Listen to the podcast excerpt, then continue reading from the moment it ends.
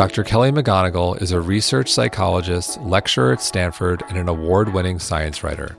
I've personally been a fan of her incredible work exploring the mind body connection and the power of resilience and compassion. She's the best selling author of The Willpower Instinct, The Upside of Stress, Yoga for Pain Relief, and her latest is a must read. It's titled The Joy of Movement How Exercise Helps Us Find Happiness, Hope, Connection, and Courage. Hey, with a title like that, you can't help but love it. You're definitely going to read this one. Kelly, welcome.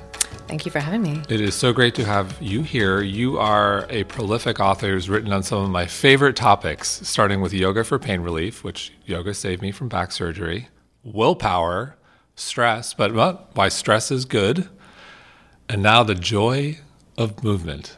So we must be kindred spirits. I'm like, what are you writing about next? Um, so let's start yoga for pain relief, which I saw in 2009 when I was actually practicing yoga for pain relief. So let's talk about that book and the inspiration and, and yeah, yeah. start there. Um, well, the inspiration for that book was I was out in the world um, teaching yoga for people with chronic pain. Um, and I had been teaching at Stanford for a while, uh, starting out with people who primarily had back pain and teaching movement classes and um, trying to to come to a movement practice that integrated breathing and mindful movement and body awareness and also social connection. Um, that turned out to be really useful for people not only with back pain but with all sorts of physical um, injuries and limitations and other forms of chronic pain like the kind that I have myself which isn't so much about you know dealing with the structure of the body but more the way that the nervous system processes pain and sensation and so that book was basically a, a distillation of what I'd learned from teaching individuals and, um, and the science, which had, was really just emerging at that time, demonstrating that, that mindfulness and particularly mindful movement um, was a way to re educate the brain to experience the body in a way that um, is empowering, that not only relieves pain, but teaches you a different relationship to pain. For those of us who are never going to get rid of our pain, but need to find a way to stay engaged with life, yoga is really good at that. Can you talk a little bit about your personal journey? Yeah, so you know, I have a body that produces pain the way that I think other people get tired or get hungry. I think I know there's supposed to be all these um, varied ways that the body responds to being awake and going through life, and my my nervous system and brain treat it all like it produces pain. So, um, you know, I wake up in the morning, not in pain, and as I go through the day, I just get more pain. My pain is primarily in my head, in my face, in my eyes, but it can also be systemic. Um, and it never really responded to any of the normal things. You know, there's no like MRI scan that says there's a problem in your head that's causing the pain. And I discovered early on, um, it was actually through a mindfulness based stress reduction class was the first time I was introduced to the idea that instead of when you're in pain, um, instead of feeling like that pain is 100% your experience of yourself in life, that you could have a quality of attention that makes room for something other than the pain. You know, this was a point where by the end of every day, I'd be like taking pills and crawling under my, my covers and being like, I guess that's the end of the day for me because I can't deal. And mindfulness taught me how to make room for something else in the pain that was pretty radically transformative. And um, and yoga, yoga, I did something else as well. But it was really that first MBSR class that that taught me that this was possible. So, what was it about yoga for you? Was it? I always say like there's a difference between all different types of yoga, different practices. You mentioned breath work. You mentioned mindful movement to me, that's the magic of, of mm-hmm. yoga. It's it's moving mindfully. It's breathing. It's not necessarily about you know the, where my toe is positioned in the specific pose. What's your take on that in terms of healing? You know, I have found for myself and for a lot of the people who end up um, who ended up populating my classes, it was never about the structural issues like you have pain, so let's do this one shoulder stretch, and that's going to relieve tension in a way you know, for, for them, whether because of aging or injuries or illnesses and surgeries, we were all sort of having this experience of like, oh my gosh, my body has betrayed me. And there was something about how you learn to be with your body in yoga that transcends a forward bend, makes your lower back feel better. It's a way of being with your body where you're you're having a relationship with it that is like a friendship. You learn to listen to it, you learn to trust it. It can produce sensations also of pleasure and strength. Um, you learn that there are things you can do that make your body feel better, but you can also enjoy your body. And I, I feel like that, in many ways, is more my approach to yoga therapy for pain. This idea that you, you, it's like you're learning a new relationship to pain through the mindfulness, but you're also learning a new relationship to your body um, that is, you know, a lot of this is very psychological for me. And I think that the body teaches us lessons. Um, sometimes in a way that we get more powerfully than if we were only thinking about things. So I think of yoga as being a kind of therapy that, that can allow you to accept your body, to listen to the pain, to, to have gratitude even for a body that produces pain. Seane Corn, I remember, had a great line in one of the classes I went to. Um, your mind forgets, but your body doesn't. Something along those lines, like when you're working through something, it's like, oh, okay. Um, so, with regards to yoga today, it's like we're ten. I, I, look at like where we were in 2009 when I think the book came out. It's like, oh my god, it's a different universe.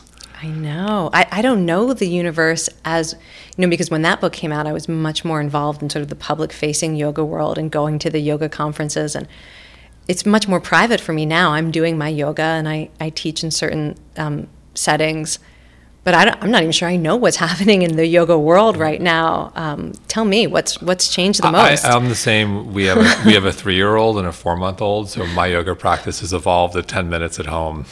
Pretty much, I haven't been to a public yoga class, but in, in a long time. But like to me, it's just yoga is just everywhere now mm-hmm. in a good way. Like there's hip hop yoga. There's you know, ten years ago there was Lululemon and that was it in terms of apparel. Now there's Alo, there's every major brand is in yoga. Like it's just, I think it's just become p- part of the culture. Mm-hmm. Um, and it, and it's interesting. I think also like back then, I think some people would debate like uh, yoga maybe pain relief. I don't know. Like, is it oh, like yeah. I, I think like science has caught up a little bit too. Yeah, science and I also I think people's direct experience. So I'm not sure that the research has accumulated at the speed that yoga practitioners would like. I mean, this is still the case. It's it's very interesting. There is much better and more research on meditation practices than the body practices. I don't know why the funding isn't there or what's happening, but um, yeah, I think what I actually observe is that um, practitioners, you know, healthcare providers they have gotten the feedback from their patients or their own direct experience that this stuff really helps. And I see the, the movement in that direction. That's fair. That people are paying attention. And right. That sometimes that is as good as scientific proof. Right. Agreed. So your next book, you have these great topics. So the next one, you went from yoga to willpower. Hmm. Let's talk about that. So why why willpower? Let's talk about self control and the power of self control. So, like every book that I've ever written is an offshoot of a class that I was teaching at Stanford. And the willpower book was a course that I taught called The Science of Willpower. And I taught that class because I had been teaching a class on how to live well with stress. And people kept coming to the class, the questions that they had, that they were, the ideas they were interested in is like, I want to make this change, but I can't. Um, that was one of the things they were really stressed out about. I want to do this thing that's good for me. I want to make this change, but I don't have the willpower. I don't have the self control. And I was like, well, gosh, there's a lot of interesting research about this. I should just just teach a class where I teach people what the research is and I give them experiments and they tell me, does the science work? So the first few years I taught that class, it really was like a big science experiment. I would say, here's a theory here's what I think the theory means. Here are like three things you can try this week and over the, the course of the quarter. And you have to write me every, your assignment is tell me, did it work? And um, I learned a lot uh, about how to translate science from teaching that class. Um, because of course the you know the science these little experiments or whatever the interventions are that's different than does it actually work in you know diverse people's lives um, and so that's how that book came about and um, I, I I think that spirit of look to the science for ideas and then pay attention to your direct experience underlies my, my basic approach to these things. So, how does self control work? If we all want to get yeah. better at self control, what, what do we do? Well, first of all, let's start with a definition that I like. So, too often people are trying to control themselves as if who they really are is bad and wrong and broken, and they need some kind of like, you know, part of themselves to restrain themselves or rein them in or, or reshape them into the right kind of person. And um, I define willpower as the ability to do what matters most to you, even when it's difficult or some part of you doesn't want to. And so, for me, a big part of self control or willpower is about figuring out what matters most to you. Um, I talk about three different powers. I will and I won't are what we usually think of for self control. I will is the ability to encourage and motivate yourself to do things that are difficult or maybe produce self doubt or anxiety, to make the time, to find the courage. And I won't power is the ability to resist temptations that pull you away from your values or your goals. So you choose not to say something or buy something or eat something. But the third power that really I think is the foundation for self control or willpower is want power. And that is do you know what your core values are? Do you know um, if you act in alignment with certain values, at the end of the day, you'll feel good about who you are? Um, do you know what the roles and relationships are that bring you joy and meaning? Do you have a, a direction that you're moving in in life? Do you have clarity about those things?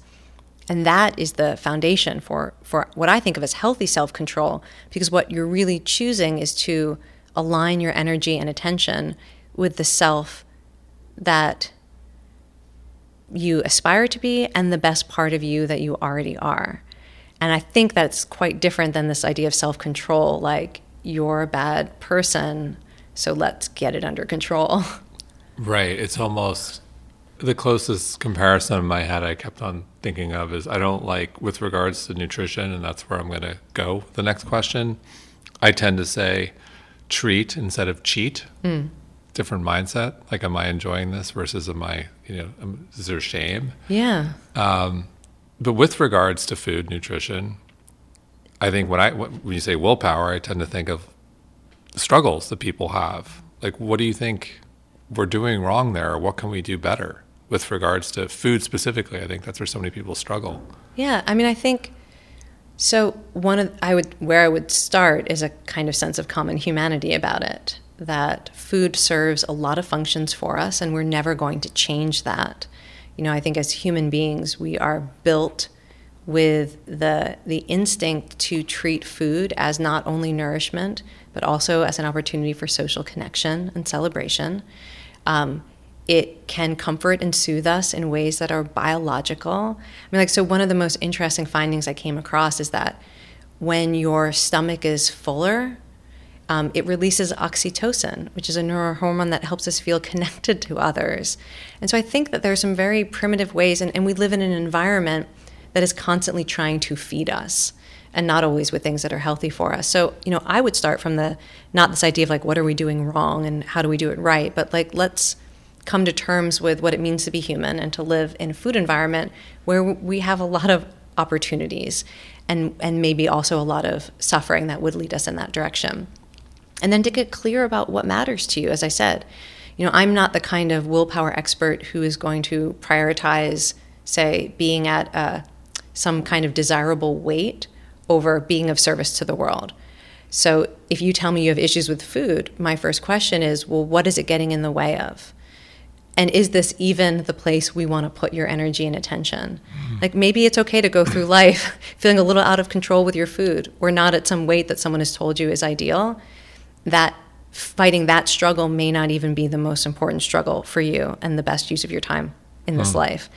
And then if it actually is, like you can point to a health issue or energy or some some way that this you feel like what you're eating and how you eat really is contributing to the quality of your life, then again to, to start to pay attention to the process of, of how you're eating and how you're feeding yourself. And with with any sort of behavior change or, you know, willpower challenge, I encourage people to start with mindfulness. How is this happening now? And what are the consequences that you want to change? And start to experiment with choice points where you don't have to change everything at once. It's maybe it's one item at one meal, or it's one bite at a time, that is a different experience. Or one thing that you choose to feed yourself because it, it's consistent with your values and how you want your relationship with food to be. Um, and to trust the process of making choices that feel consistent with your values and training yourself to use that as a guide. Mm-hmm. I love that. It's one of the reasons why I love yoga, meditation, mindfulness, because you're connecting and you're feeling and you just make yes. better choices. I, and then it, it, just it spills over to everything. It does and this is something that we don't talk about enough. I feel like the be- the biggest benefit i got from my initial commitment to a strenuous yoga practice ashtanga vinyasa was somehow i could not operate in denial as well. Like if i you know if i were to say be dishonest to someone i would feel the discomfort of that in a way that i didn't prior to that yoga practice or you know if i were to eat something that was inconsistent with my values i just feel it. And i noticed it happened within that first year of practice. And i was so um, fascinated by it and that nobody says this is going to happen to you. And I, i'm not entirely sure i figured out why except that i do believe yoga teaches you to pay attention to cause and effect it's the good gateway drug. Mm-hmm. I always say like you don't you don't get into yoga and then after yoga you're just like I'm gonna go to Burger King. no. Well now they have an Impossible Burger. Yeah. Maybe that happens now, but like you just start to make better choices yeah. and it just spills over to everything. Um, so how can we each get a little bit more willpower if we just want to like tune it up a little bit? Yeah. So there are probably two pathways you could take, sort of depending on what appeals to you. One is to think about willpower like a, a, biological state or resource. And that's one of the most interesting scientific ideas that when you are the best version of yourself and you're making choices that are consistent with your values and long term best interests, whatever that is for you, like you can see it in the brain and you can also see it in things like your heart rate variability and, uh, and what's happening in your nervous system, your autonomic nervous system. So, one way to make you the best version of yourself is to do things that prime your physiology to be in that state of higher heart rate variability and, and balanced nervous system, to have your brain in a state where it has more access to literally your prefrontal cortex and its ability to regulate what's happening in the middle of the brain. And those are practices like sleep, um, eating a diet that uh, regulates your blood sugar, keeps you sort of steady. Um, meditation, we know, tends to teach the brain how to do this process of paying attention and making good choices. Um, and exercise also seems to do that. And I, you know, I start to list these things out, and I can already hear people being like, "Oh my gosh, Kelly, those are the things I need willpower for. You just named them all: sleep, eat better, exercise, meditate. That's not going to happen." But the truth is, we are we're biological creatures. So, to the degree that you can care for your your biology, you change the version of yourself who is sort of the default operator. So that's one pathway. Um, another pathway is to drill down on this idea of paying attention to your values and doing something to affirm them. Um, actually, you know, there's a practice called values affirmation that has been shown to help people with every type of conceivable willpower challenge, whether you're trying to reduce smoking or drinking, or um, improve your health, or become, you know, a better parent, or learn to regulate your emotions. Um, and that's the practice of reflecting on what matters most to you and why it matters to you. Often it's done through writing, but you can do it through contemplation. I do it every morning before I get out of bed. Um, and people will often think, well, how does that give me more self control? But the thing is, is it's putting you in contact with the self who wants the things that you would probably define as as being like the the thing we put our self control towards. So when you are identified with that version of yourself, you make different choices. And this really requires a kind of a self trust. A lot of people think that who they really are is the version of themselves who is most exhausted, most depleted, and most likely to give in to temptation or sort of most out of control. Like the me I really am is the one when I lose my temper and then I say the thing I regret. I think a lot of people have that intuition. And so they're thinking of self control as controlling their true self and trying to become some better self. But you know, we know from from both research and I think a lot of the contemplative traditions teach us that that's not like your fixed self, who you really are. You also are this person who cares about your well-being and can make strategic choices and has a vision for your life. It's a big mindset shift, though. It it is, but you know, everything I do is about mindset shifts. um, I, I, think you know, you asked, you said the, the books have these really interesting topics, but I the way that I choose what to write about next is I feel like I get this pull, like I'm paying attention to the world and I'm seeing conversations that are really destructive and are reinforcing suffering. And I felt that way uh, very strongly about willpower, that people were having a conversation that was reinforcing suffering, um, giving people advice that was amplifying stigma and shame, um, focusing on things that that aren't going to help people experience the life they want. Um, and I, you know, I feel that way about stress and, and everything sure. else, and now well, movement. well, we, we can go on to stress, working through, going through your body of work. What's wrong with how we talk about stress? Yeah. So, like the upside of stress. Another. I remember when I saw the title of that book, I was like, "Wow, this is interesting." I, you know, my, you're making my publisher very happy because these are not what I would have called these books. These are all publisher chosen titles. They did a good job. Yes. So, but there's content in the book which you wrote. So why why is, what is the upside of stress? Why is stress good for us? So stress is what arises in your brain and body when something that you care about is at stake. And so the fundamental good of stress is that as human beings, we have the capacity to engage with life when it's difficult um, or when important things are at stake. And we need to rise to that challenge, or we need to tap into our strength, find our courage, or connect with others. We need to find a way to learn and grow and make meaning. And stress is, is really it's a set of biological instincts and capacities to do that. And um, for too long, we have defined stress as one of those instincts fight or flight. Sometimes people get fancy fight, flight, or fright. Um, and we talk about stress in this very limited way as the as if you know the body and brain has one way of responding to all things that we would call stressful and it is a state that is toxic for our health and interferes with our ability to be our best self. Maybe it makes us hostile or it makes us paralyzed by fear or it makes us look for the nearest exit rather than to show up and engage in skillful ways. And the problem with that is the science is very clear that is not the only way the body and brain respond to stress. And um, there are so many th- ways the body and brain respond to stress that are both healthy and skillful. And if we can develop our repertoire of stress responses so that we don't always freeze, we don't always become our most hostile selves under stress, um, we can actually lean on our innate stress responses so that moments of stress, we're not only better at stress, but even the response that our body has in moments of stress can actually be healing and healthy rather than toxic. So, how do we get good at it? Well, so I talk about three different ways of responding to stress that are sort of universally helpful and that we have this biological capacity for. Um, the one that I'm going to start, not in the order I usually talk about them, but the, the one that I think is actually most important, which is to have a bigger than self stress response.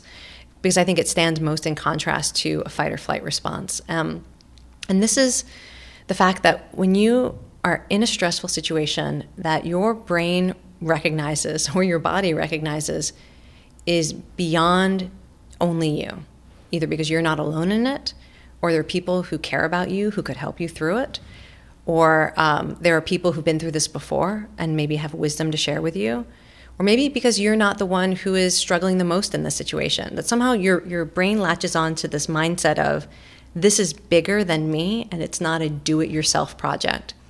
Your brain and body can produce all of these, these neurochemical changes and physiological changes that give you hope and courage and nudge you to connect with others, to team up, to ask for help, to find the person that you can lift up. And um, it's driven by a bunch of different hormones, including oxytocin and, and dopamine and endorphin sometimes. And it, it basically when we choose this approach to stress, we're basically tapping into our capacity to have hope when things seem hopeless, to be catalyzed to action rather than paralyzed by despair or like a defeat response, and to allow stress to become an opportunity to strengthen relationships and to, to literally know that we aren't alone. Um, and so that's one of the best ways to get better at stress is because I find many of us have, have thought of stress as a do it yourself project. Either we think that being good at stress means not being stressed. So I'm doing all these things in like inside me to not be stressed, think about it differently, take a certain drug, you know, take a bubble bath and I'm going to like fix this inner state that I shouldn't be having. Or we think that being good at stress means I'm I alone can handle this and I'm good at stress so I'm going to take care of business and get it done and I'm just I'm in charge and I'm doing it and watch me. And the truth is that that works for some things, but um, we have a very different experience of stress when we allow ourselves to lean into our fundamentally interdependent nature. So you mentioned hope. It made me think, well, how much of a role does spirituality play in this? Yeah, I think I think it can play a very important role, you know, but at the same time, I think the the most pivotal idea is that you aren't alone and that you can feel connected to something bigger than yourself. And for some people, that's going to be a mission or mm-hmm. a purpose. For some people, it's going to be a community. Um, for some people, it's a, a, sense of awareness to life itself. And uh, I think that's the thing that if you don't have any of that, it makes it very difficult to survive, you know, of course, the ordinary stress, but especially the extraordinary stress of life. It's funny how so much comes back to purpose and mission. We had a, a panel at our Revitalize event a year ago with a couple of functional medicine doctors who were talking about brain health specifically. And we're like, what's the number one thing you can do for brain health? And everyone's expecting like more kale or whatever the answer is. It was purpose. That was their answer. Yeah. Yeah. I mean, it's human beings are also meaning making machines. And so, if you're clear about what matters to you and you have a purpose, it becomes a lens through which every experience gets processed. And there's something about purpose in particular, you know, maybe it's connected to the hero's journey, mm-hmm. but it allows us to take a growth perspective on our lives. When you have purpose, it's easier to imagine that this obstacle you're facing is an obstacle that you will overcome. It's easier to appreciate even traumatic events you experience because you can begin to see them through the lens of, I wouldn't have chosen that, but I can channel it towards a higher purpose. And I think if you lack that purpose, it, you can feel like you're living in a, a, chaos narrative as opposed to you know a redemption narrative mm. um, and i think that that's one of the reasons why why meaning and purpose are so important they so, change the stories we tell right which is a huge thing you hear mm-hmm. pe- people say that quite frequently. You need to change the narrative, change the story. It, in society, what do you think we get so wrong about stress? Well, I think what I often hear is people think uh, stress is a signal that you are doing life wrong. And there's a version of your life where you have everything good in it and none of the stress. So, like, if you are, if you find a relationship stressful, you're either in the wrong relationship or there's a better relationship for you that won't be stressful. You know, if you find parenting stressful, you're not the right kind of parent. If your work is stressful, maybe this isn't the right job for you. There's some other job out there for you where you can learn and grow and contribute, but it's not stressful. And it leads people to have this this this fantasy that if they could just get life right, they could have everything they want and none of the stress. And um, you know, there's one study I often talk about that found that meaning in life and stress were positively correlated. Because when you are engaged in roles and relationships and goals that are meaningful, even if that is like fighting the things in the world that you want to change, you're going to experience stress.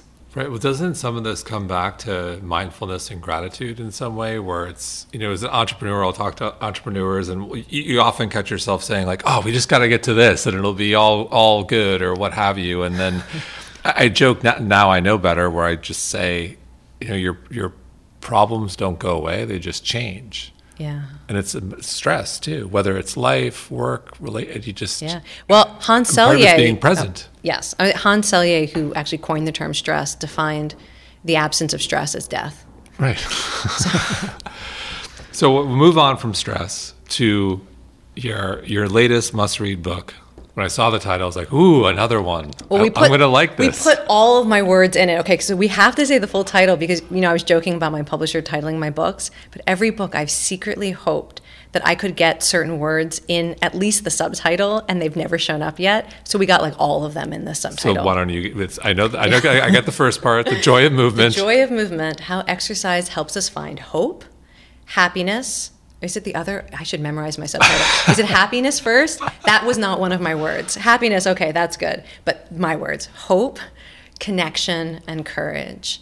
And um, the you know, the idea of the book is that through movement, we can access these innate human capacities to experience these different joys.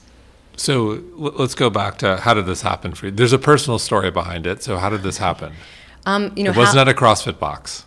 No, I, I mean, you know, as long as I can. So going back to early childhood, I have used movement as a way to both deal with anxiety and experience true joy. Um, I started doing aerobics in my living room with VHS tapes when I was a little girl. And um, I've been teaching group fitness for 20 years. And I have just, I found that, you know, we've talked about meditation and yoga, and I, I find that they are strengthening practices for me. They give me clarity, they, they ground me, they, hit, they help me deal with really difficult stuff. But movement, and particularly dance and and cardiovascular exercise, give me access to a different co- version of myself that activated joy and energy and enthusiasm and optimism. Um, and so this book is basically, and I said they're all based on teaching. This is the this is the book that expresses what I've learned from teaching movement for two decades, and uh, and wanting to understand better why it is that I see these amazing communities form around movement and why it is that people are often their best selves when they move and why people fall in love with, with different movement forms, even ones that I don't, I'm not in love with, like running or swimming or hiking. So, what is it? I have so many questions because part of it, I think, is the. So, I joked about CrossFit, but I think. I have a lot of great CrossFit well, stories well, in the book. What so many people love about CrossFit. So like my father-in-law is like in early 70s, like goes to a CrossFit and he loves it. And what does he love? Really? It's the community. Mm-hmm. And like the site he's it's just they've they've nailed community. So okay, how much of it is community? How much it is the the you know, the movement itself, yeah. like the mechanics of the movement? How much of it is you know, there's something spiritual about being in a room and everyone's kind of doing the same thing. You feel it at a concert and just yes, what, what's that's your, collective joy. Uh, uh, that's my favorite of all the joys that movement can give us. Collective joy is my favorite. It's, it's, it, so there are two ways. The two things I really want to highlight. So make sure I come back to the one that you said. Is there like the the movement itself, like the specific movement, mechanics, like, like what like, it means to jump on a box, because that actually is very important. But there's a, a version that is much more general. That's about what changes in our neurochemistry when we get our heart rate up a little bit and we move. And uh, I spent a lot of time trying to figure out, you know, we, we've all heard about an endorphin rush. And we think, oh, and so it feels good to exercise. But when I looked at the, the basic neurochemistry of exercise, what it's really priming you for is not to feel good, but to connect with others. And you look at the profile, the neurochemical profile, when people exercise, and you see increases in endorphins, but also endocannabinoids and dopamine and oxytocin. That these are, this is a neurochemical profile that makes it easier to bond with others, that makes you um, get more of a warm glow from any connection, makes you more willing to trust others and cooperate with others. And um, that's the basic biology of movement, even if you do it by yourself. You know, you go for a run by yourself, and then you, you come back and you're a different kind of partner or parent or, or coworker. Um, and at the same time, if you move with other people, right, that it, it completely amplifies that because then you have the feeling of connection to literally the people that you're moving with. And so collective joy is this idea that you know you've got this neurochemistry going on that's priming you to connect. And then you have an experience of moving with others where you you can literally sense yourself as connected to other people it's a whole like trick of the brain that like if mm. we are moving together at the same time my brain starts to perceive not me as separate from you and moving with you but my brain starts to perceive me as part of like a almost like a super organism that you and I are both a part of. That's just a, can be an amazing kind of euphoric feeling. So you mentioned joy.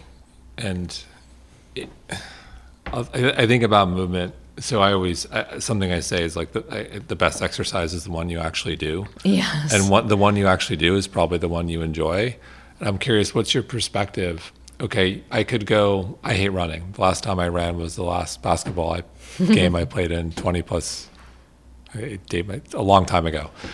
And so, in your opinion, is there a greater benefit for let's just say me running with a group of people every day, like five miles or whatever is deemed like uh, a, a, great cardiovascular workout with a group of people, five miles per se, or I, which I don't like, I hate it, but I do it every day. Versus, do you or you're joking? No, no I'm joking. you don't. I'm joking. Do I don't do it because I hate running. okay. Yeah.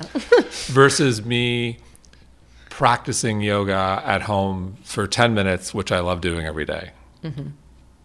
Which has greater benefit? Uh, you're the only one who's going to be able to answer that question. Come on, think about our willpower conversation. The, so the question is, only you will know.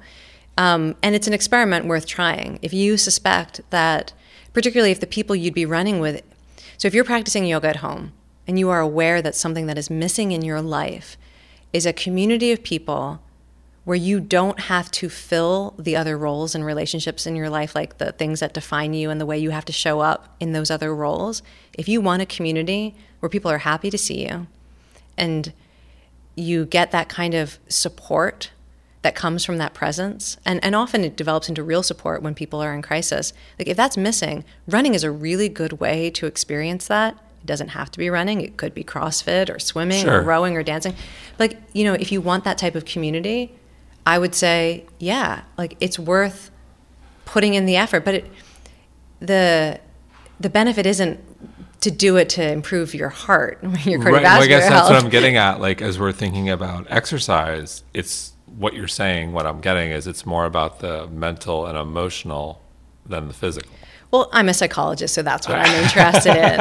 I, of course, it's going to benefit your. Heart. I mean, everyone already knows that exercise. No, I know that. You. I know that, but and that motivation doesn't seem to work as well as when people actually find the movement they love or the community they love. But this is reminding me now about the specific movement and that piece that I wanted to say about um, why movements matter.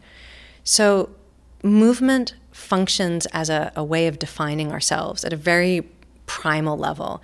You know, if, if I were to look in your brain, if I were to look in your brain and figure out how do you know who you are? How do you tell that story of yourself? The parts of your brain that are processing feedback from your body are very highly represented in that. You know in part who you are by your posture right now, by your heart rate, by your breathing, by what your muscles are doing, or the absence of information from your muscles because you're not doing anything. And so when you move in certain ways, you build the identity of the quality of that movement. So you go to a place like CrossFit or anywhere where you are doing big, powerful, explosive movements. You are doing things that demonstrate your strength. You're lifting more than you ever thought was possible. Your brain is literally understanding that movement as saying, not, I did something strong, but I am strong. I am powerful. And so I think movement matters because we identify with the qualities that we express in movement. So, you know, people who love running often love it because they feel free. Mm-hmm. They feel like they are headed somewhere. They experience themselves as somebody who persists when they're tired. And uh, one of the reasons I love dance and kickboxing is when I dance, I experience myself as somebody who is connected to like a life force and is joyful. And when I am kickboxing, I, I sense bravery in my body, that fighting spirit, that that fighting spirit. And so I often encourage people to think about finding the movement that inspires them. Like if you were to watch somebody move, you would say that person is X. Like that's who I want to be, then try that movement. And don't think about necessarily the mechanics of because it will make my biceps strong or something right. like that. So it's about again I go back to it's listening to yourself, knowing yourself, doing t- taking some honest inventory. What do I like? Where do I find joy? Yeah, and, and trusting that movement can become more than something you have to squeeze in in the most convenient way because it will help prevent a heart attack 20 years from now. I mean, I'm really, you know, there are very few things you can do with your time and energy that can have more benefit for your mental health and your happiness and your physical health. I think this is movement is something that's really worth investing in because it can become so intrinsically enjoyable. It can strengthen your relationships with others and it can have meaning. And then all those other side effects that is, I think, why people initially come to it. But you don't have to sacrifice all those earlier benefits too. You just have to find the movement for you. In terms of what do you think is missing from a mindset in terms of the way we've thought about movement and working out? Is it again, is it like chore versus joy? The the most destructive mindset is that people think about movement as a way to improve a body that is inadequate. That we are constantly being told to use movement as a way to sculpt the body or to lose weight or to build muscles so that we will be more acceptable to others or to the inner voice in our head. And uh, you know, there that can so dramatically interfere with the natural joys that are inherent to movement because if that's what brings you to movement, you're so much more likely to spend the workout looking in the mirror and feeling self critical rather than making eye contact with the person who's working out next to you and giving them a high five. I mean, just in every possible way, that mindset sets us up to miss the meaning and the joy and also strengthen, you know, ways of being with ourselves that are just ultimately about suffering. In your research, I know it's highly individualized, but in your research, have you found that there are certain types of movements that generally are pretty good for everyone? Um, yes. Well, so the one that surprised me the most, because it's one I spend the least time doing, is moving outdoors. And there is something about being in a natural environment that you like. So it's not going to be the same environment for everyone. Like I would feel scared to death in certain natural environments, but put me in a nice like waterfront park um, where you know I can see a skyline and I'll have this. Right here in yeah, Dumbo. exactly. I know. Um, for other people, it's being isolated in the wilderness. Um, but there's something about being in the right natural environment for you that that completely changes the way that the brain operates. That makes people feel immediately more hopeful, immediately more at peace, um, immediately more confident about their ability to deal with the problems in their lives. And um, so I, have come to trust that as a really powerful intervention, in part because the effect seems to happen so quickly. So, you know, as little as three to five minutes in a natural environment, and movement enhances it. So, being in nature is good but walking in nature amplifies it because of you know just the natural feel better effect when you're using your body well that's what i was going to ask you about walking specifically i love we, we yeah. live right here i love the park we, we take our kids like i love walking yeah. i love urban walking too like walking just as good yeah walking if you can walk you know yeah. if you can't walk whatever your version of walking is um, you know using a wheelchair sure. or um, but i think that the reason that walking is often so so powerful is that it's a full body experience and you it's a metaphor you are literally moving forward you are you are on a path mm-hmm. and the mind you know it naturally it makes it makes meaning out of that action and um, but I, I also think that there's something about finding the movement for you and now having talked to so many people um, who fell in love with a certain type of movement I think that we maybe we're, we're born with it, our temperament or our life experiences or our goals and values that I believe every person, if they tried enough movement forms, would find the thing that lights them up in a way that is different than the, the simple, yeah, I feel better when I go for a walk. so we talked about serious Ashtanga vinyasa practice, mm-hmm. mindfulness, teaching, it's everything. I'm curious, what's a day in the life for you? In my normal life. In the normal life. Not, not, not out here promoting a book. Um, n- normal life, I would say I spend about half my time teaching and in preparation for teaching. And there's a lot of preparation that goes into teaching. And so on any given day, I, I tend to teach a movement class every day.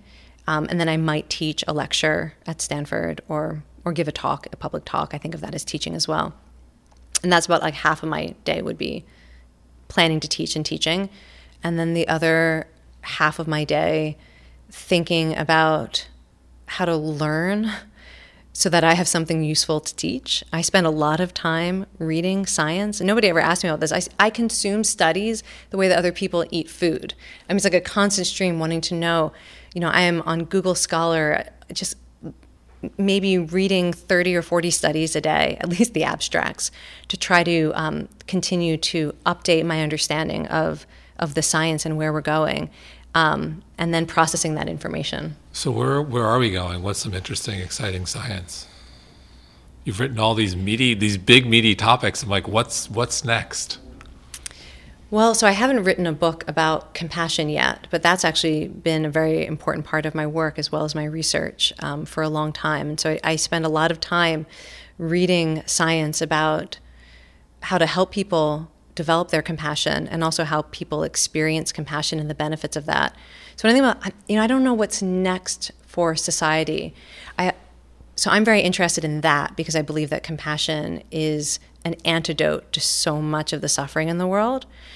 I, I feel like um, the, the joy of movement, I always feel like there's a certain pain point that I'm also speaking to. And a pain point that I'm very interested in right now is the sense of social disconnection and loneliness, as well as there's a change happening in society right now that is documented where people are, are acquiring uh, less trust in human nature and uh, less so they're sometimes just referred to as benevolent worldviews, where you think that the world is becoming more just or that people basically are more good than evil. Um, benevolent worldviews are really important for, for societies and for personal well being, and there's been a trend towards a decline in that. And I mean, you can make lots of arguments for why, and is that justified? But I I'm very interested in helping people who want to maintain benevolent worldviews to do so. And so part of the joy of movement, it's like we're talking about movement, but actually the message of the book is one that supports benevolent worldviews, that, that people have these amazing capacities for connection and courage and transcendence. And I think, you know, where we need some science and probably where I'll go next is whatever whatever is an antidote to that. So something that movement can help with is something you mentioned earlier. You struggle with anxiety. It seems like mm-hmm. generation anxiety. What are your thoughts there? Yeah, um, anxiety is an interesting inner state because it is a kind of a future stress. It's a it's a future orientation, right? You don't have anxiety about something that's happening now. You have anxiety about the future. And anxiety only happens when there's a belief that there must be something you can do to either prevent it, change it, or protect yourself. So I think that anxiety is an, a really interesting trait or emotion to work with because it has both suffering inherent to it and sort of the seeds of a solution. Right? Mm. That that you know, if you're feeling anxiety, some part of you is telling you what you care about, right? Because that's what it's putting your attention toward. Maybe who you care about or the goals you care about or what it is you want in life. So it's telling you about that.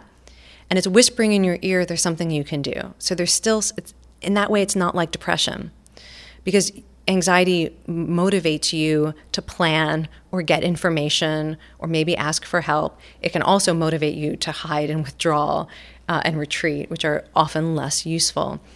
So I, I, I can't say why anxiety is so prevalent now, but I, I do I spend a lot of time with people who experience anxiety, and I think the remedy is going to be to stop thinking that the solution is I'm going to tell you something that gets rid of your anxiety, or I'm going to give you a pill that numbs your anxiety so you can function in life without having to experience anxiety. One of the things that I'm often encouraging people to do is to use anxiety as a signal that you care, and then to ask yourself, what can I do right now that demonstrates or reflects that thing that I care about, that is an actual choice I can make rather than, you know, Googling for horror stories or just lying there in your head playing out worst case scenarios. But to try to channel, anxiety has energy behind it.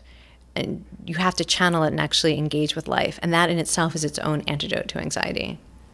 So, is it safe to say that so much of your work and your books are grounded in mindfulness? Yes, absolutely. Um, because I, I feel like mindfulness is it's really an orientation to life. It's not only a set of practices that you do while you're sitting in meditation or or moving through yoga. It's um, the definition of mindfulness that i use is it starts with an intention and that's really about knowing what matters to you and then paying attention. So you train yourself to pay attention um, you take action that you believe is consistent with your intention, and then you engage in reflection, where through that quality of attention that is curious and accepting and self compassionate and brave, through that quality of attention, you learn to become discerning and more skillful. And it's a, a, a full cycle that allows you to engage with life in a way that um, you know that fulfills what your aspirations are. So that I mean, to me, you could also say that's how you define willpower, or that's how you define being mm. good at stress. And I believe that that is also what yoga and other forms of movement help us do. So, what inspires you? What inspires me? I I get so I think about inspiring. Like literally, that's about getting energy, right? Like like we inhale, we inspire. What gives us the fuel we need to keep going? And what inspires me the most um, is listening to the stories of other people's lived experiences. Um, that is what I wake up and I'm excited to do is to, I don't know, listen to a podcast or a memoir or read a story, meet people that I teach. And I'm just so curious about how other people experience life. And I, um, I find that when you really listen to people, you let people tell their stories, if you listen in a certain way, people will show you who they are in a way that is so inspiring. I like I feel so fortunate. Part of my my role, many of my professional roles, is people reveal the version of themselves who is brave, who is kind, that that version of themselves who gives me that that benevolent worldview that I said that I want. Um, and so that's what inspires me the most is, is listening. If you could go back in time and give yourself advice in your early 20s, what advice would that be? What was I doing in my early 20s? Um, keep, like, trust your intuition. People will tell you that you should be doing something else, um, that there's an, a better way to be successful, a better way to be a scientist, and that what you're doing is nuts. And but you know what? I trusted myself anyway. So I, I just go back and be like, that's right. You you trust yourself and you're right to trust yourself. Amen to that. well, you did trust yourself. It's paid off. We love your books here at mindbodygreen. And everyone, please go check out The Joy of Movement, the latest and greatest from Kelly McGonigal. Thanks so much.